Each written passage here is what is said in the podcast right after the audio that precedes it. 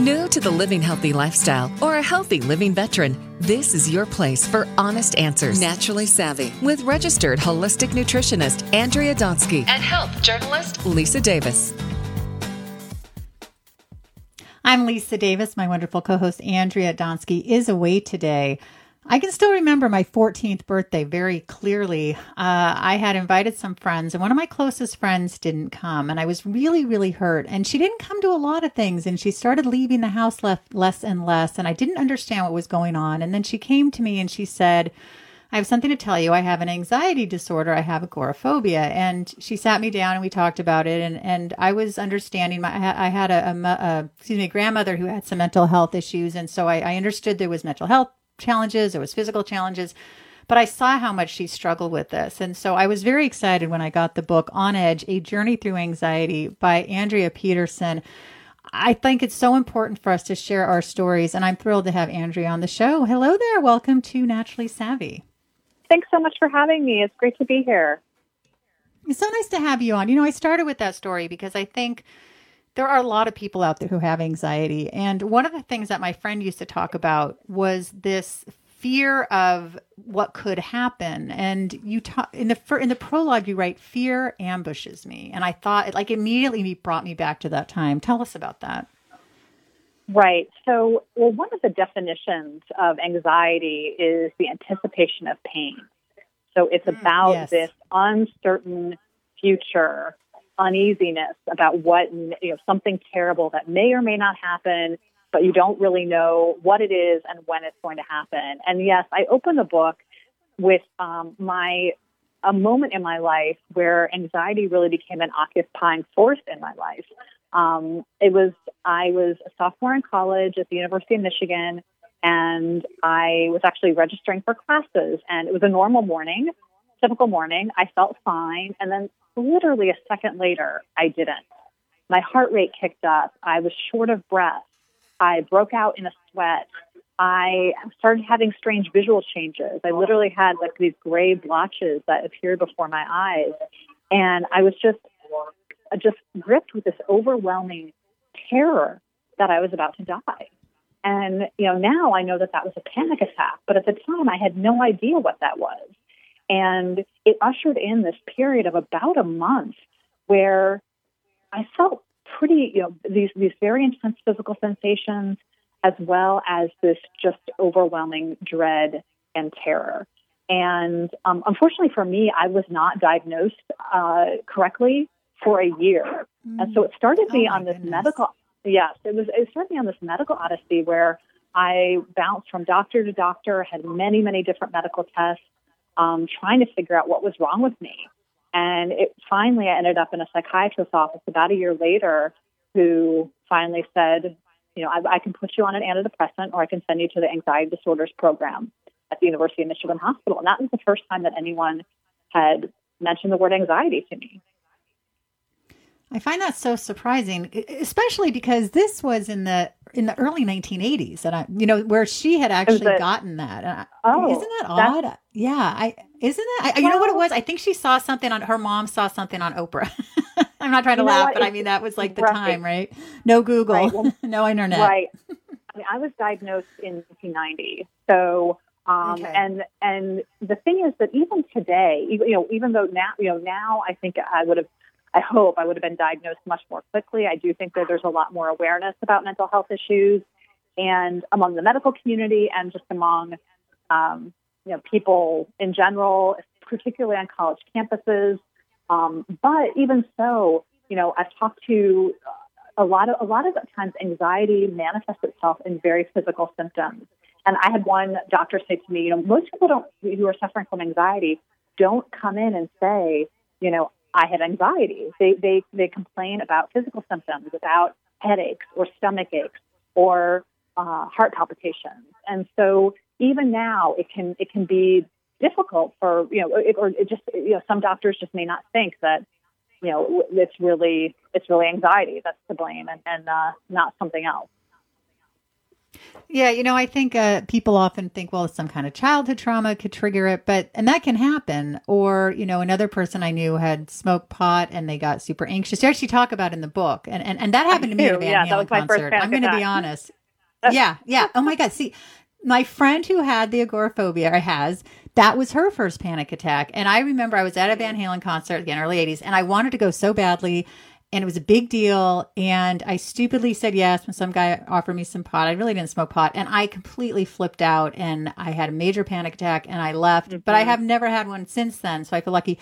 But yeah, it, it, they do say that sometimes that can trigger it, but sometimes you're just born with anxiety, right? I mean, I think There's people so need to be aware many, of that as well. Right. There's so many different factors that can lead to problems with anxiety. You know, you mentioned childhood trauma. That's definitely one of them uh, childhood illness, actually, particularly respiratory illness like asthma or bronchitis.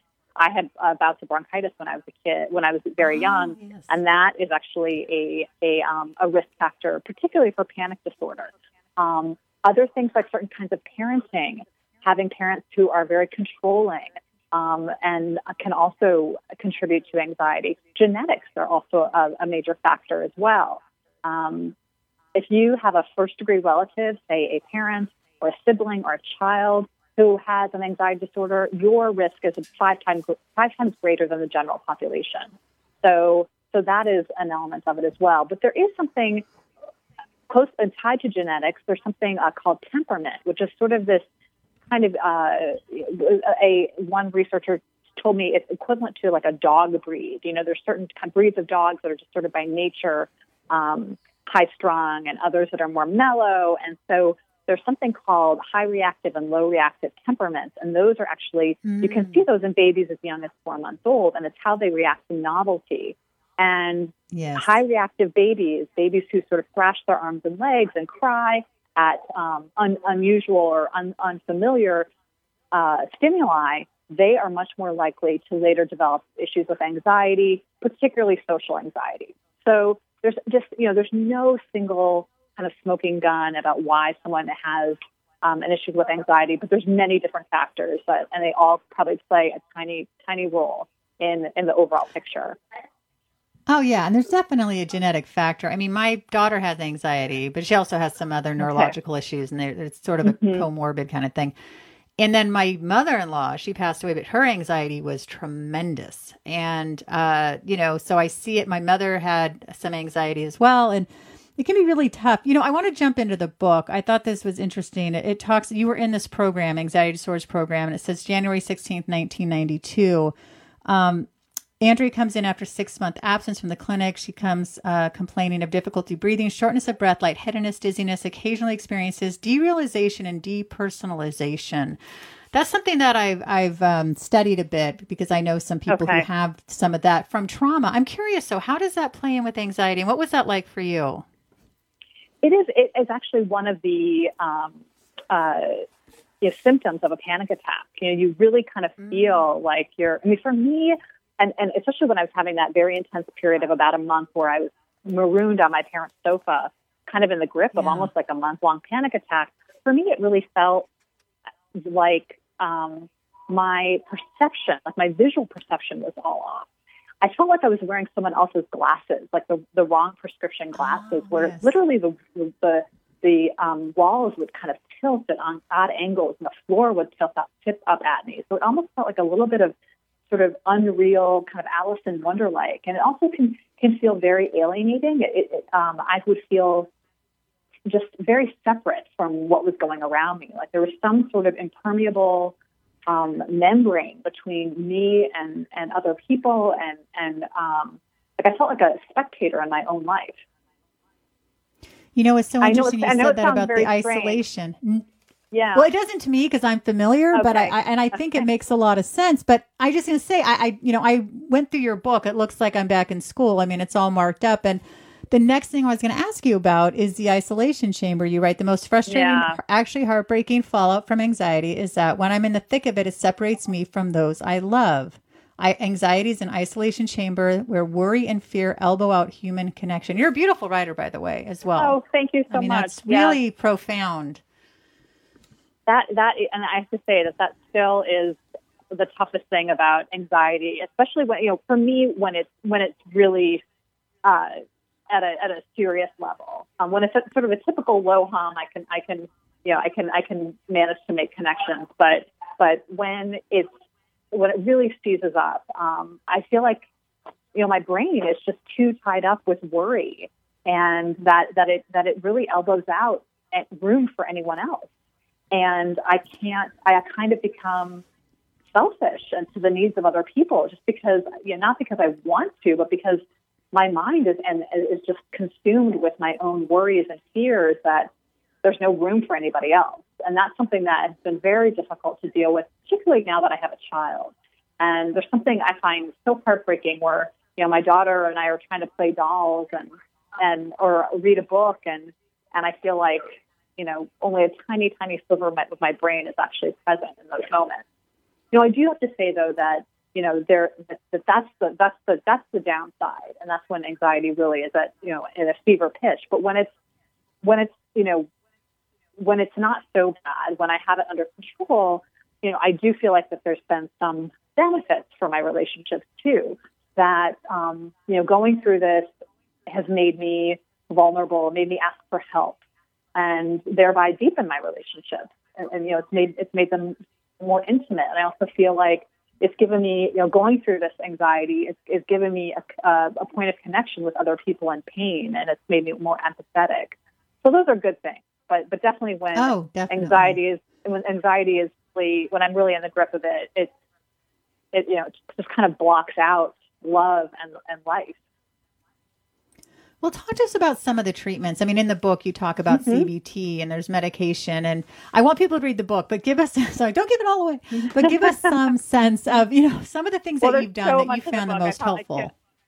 Yeah. So, yeah. the two major um, evidence-based treatments for anxiety disorders are cognitive behavioral therapy, which is a talk therapy, and the main component of it is called exposure. And basically, it's not very fun, but what it is is that you basically systematically and gradually expose yourself to the very things that you're scared of. And so um, for me, I had a lot of problems. Um, I, I get, would get very scared when my heart rate would, would rise. And so my therapist actually had me run up a flight of stairs every day and then run up two flights wow. of stairs. I had to actually welcome that, that feeling that, that um, made me so afraid. And what you do when you, with exposure is that you basically prove to yourself that the ter- terrible catastrophic things that you believe are going to happen, for me, that I was going to drop dead of a heart attack, don't actually happen. So, and you know, for, for people with agoraphobia, it could be, you know, I actually I was in a a, um, a therapy group with several people who were almost homebound because of agoraphobia, mm. and they, um, you know, had to uh, little by little every day you know, go a little bit further away from their house, you know, whether it was just to the front porch or, you know, to the mailbox, you know, so they could, you know, so, slowly expand their world. And then there's also the yeah, other, the main, sense. the main pharmacological treatment are antidepressants, SSRIs, like Prozac, Paxil, Zoloft. And those have been shown in various studies to be at least modestly effective, effective at treating anxiety symptoms. There's other drugs, benzodiazepines, which tend to, you know, the, the upsides of those, like things like Valium and Xanax and Klonopin, they work immediately. They can actually derail a panic attack for me with, with Klonopin. Um, but they do have a, there is a possibility of addiction and abuse. And so doctors can be yes. very um, worried about uh, prescribing those, particularly long term. Yeah, I think for the short term, it makes sense, right? Like I had a friend who's never flown, the friend with agoraphobia, although she's come a long way. But if she didn't have that uh, that Xanax, she wasn't going to fly, and it was just enough right. to just get her right. to her destination. And then she still had, you know, some panic, but not to the degree she would never have gone. So I, I definitely see right. that as a positive thing. Right. And for me, you know, I actually carry a bottle of Klonopin everywhere I go because it just makes me feel safe, you know, like that if I have a panic attack and I'm somewhere, particularly if I'm on an airplane, you know, somewhere where I'm sort of trapped, um, I feel mm-hmm. I just mm-hmm. feel more secure, sort of moving in the world, knowing that I have this, you know, sort of, you know, safety net, um, if I, you know, chemical safety net if I need it. And that's really what it is. I mean, I think, you know, here on Naturally Savvy, we always try to highlight the natural ways and mindfulness sure. and meditation and yoga. But I do think, obviously, there is a time and place for medication. What are some of the more natural things that you've been able to do right. and have they been helpful? They well, yes. I mean, yoga in particular has been incredibly important for me. But first, the, the research is really there's a lot of exciting research around mindful, mindfulness practices, meditation, yoga, acupuncture, massage. I mean, there's many um, many things that are that are that can be helpful for anxiety. Um, I personally, for for me, you know, when when my anxiety is really um, intense, you know, I, I know that I need to go to talk therapy and sometimes medication.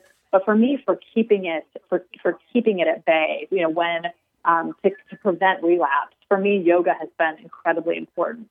Um, because you know if you think about it, anxiety is a future-oriented state. It's all and so and so by the very nature of of a, a practice like uh, meditation or yoga, I mean, it's all about being in the, something that grounds you in the present moment. It's sort of the antithesis of anxiety. And so the more you can sort of we can train ourselves to be in that present moment, the more I mean that that's a sort of natural combatant to anxiety. I'm actually terrible at meditating. I really wish I was better. Me too. but, but my mind jumps all around, and I and then I just think about how how what a poor job I'm doing of it. So for me, yoga just has, has enough. you know, and people call it a moving meditation. Um, sure. And so, uh, and, and you know, I and what I found actually is that online yoga has been incredibly helpful because I can do these little short bursts of it every day, you know, 15, 20 minutes, and I really see um, you know, my stress level, my anxiety level decreasing, and um, my my need for using a benzodiazepine has really plummeted. So, um, uh, I've you know, there's there's been there's been a lot of lot of upside for that. You know, and it's interesting because it doesn't have to necessarily be, you know, I, find also that other things that can kind of ground me in the present moment. Um, and I think it's different for everybody. You know, some people I know, you know, really it's helpful for them to sort of take a walk in a park or um, know, for me, I love to bake actually, and for, and for me, mm. sort of that uh, that you know, kneading dough, mindlessly, like kind of mindlessly following a recipe, you know, and of course all the accolades, like and, and you know, the, just the joy of having a chocolate chip cookie afterward, you know, as long as I don't eat too many. yeah, I'll just slip you my address so you can send me right. some. and just you know the accolades I get from family and friends um, is is sure. really soothing.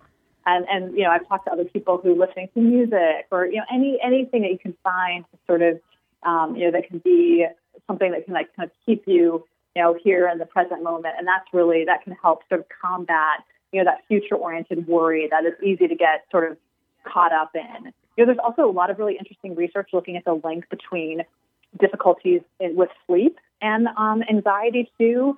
Um, that uh, insomnia and insufficient sleep have really been shown to fuel anxiety. So that's why I I personally prioritize sleep.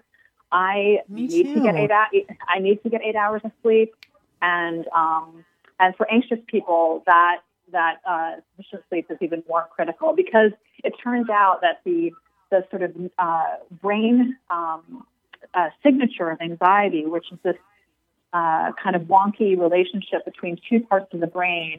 Um, the amygdala, which is implicated in, in uh, anxiety and tends to be overactive in people that are anxious, and the prefrontal cortex, which is kind of like the brake on anxiety, that that actually um, insufficient sleep can actually make you know that sort of what what normally is going on in anxious people even even more prominent. So so that's why there's a lot of really interesting research on, on sleep and how and how you know it, when we get enough of it, it, really it really can help with our anxiety levels. Oh, it really makes a difference. I have so many people make fun of me because I'm in bed every night between eight thirty and nine because I get up between like five and five thirty. And even, I have a friend, and he's like, "Why don't what, you're you're an adult? Can't you be more flexible?" And I'm like, "No, because I want my sleep." You know, you know. We only have a few minutes right. left, Andrea. You're so lovely. I uh, I, I, this acceptance and commitment therapy. I had never heard of that yes, before, and I know that yes. that emphasizes the mindfulness. If you can tell us in like it two does. minutes about that.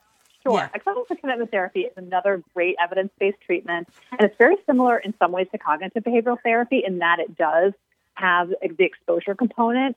Um, in, in, in ACT, it's actually we're framed instead of sort of facing your fears, it's more about doing the things that um, will bring you closer to sort of your life goals and life values. So it's sort of kind of just cast a little different, and then also does have a, have a strong mindfulness component where you do various mindfulness exercises um, and, and meditation exercises. So that's a that's a level that's a great um, a potential you know it's a potential treatment for somebody who would like to incorporate the mindfulness um, mindfulness into a a, uh, a program of cognitive behavioral therapy. Andrea, this has been so enjoyable. I'd love to speak with you again. Again, the book is On Edge, A Journey Through Anxiety. Andrea Petersen, tell us all the ways we can learn more about you and your fantastic book. Thank you so much. Please, uh, you know, uh, please check out the book. Also, my website is by Andrea Petersen, P E T E R S E N dot com. Oh, wonderful. I want to thank everyone for listening to Naturally Savvy Radio. You can find us on radiomd.com, on iTunes, on iHeart. If you can subscribe and rate and review on iTunes, it makes a big difference. I love talking about these issues. I love having real people sharing what has worked for them, whether it be anxiety or healthy living. And so I'm just so thrilled to be doing this podcast. I want to thank our wonderful sponsor, got this month uh, goddess garden natural sunscreens mineral based sunscreens reef safe. So do check out goddessgarden.com thanks everyone for listening and stay well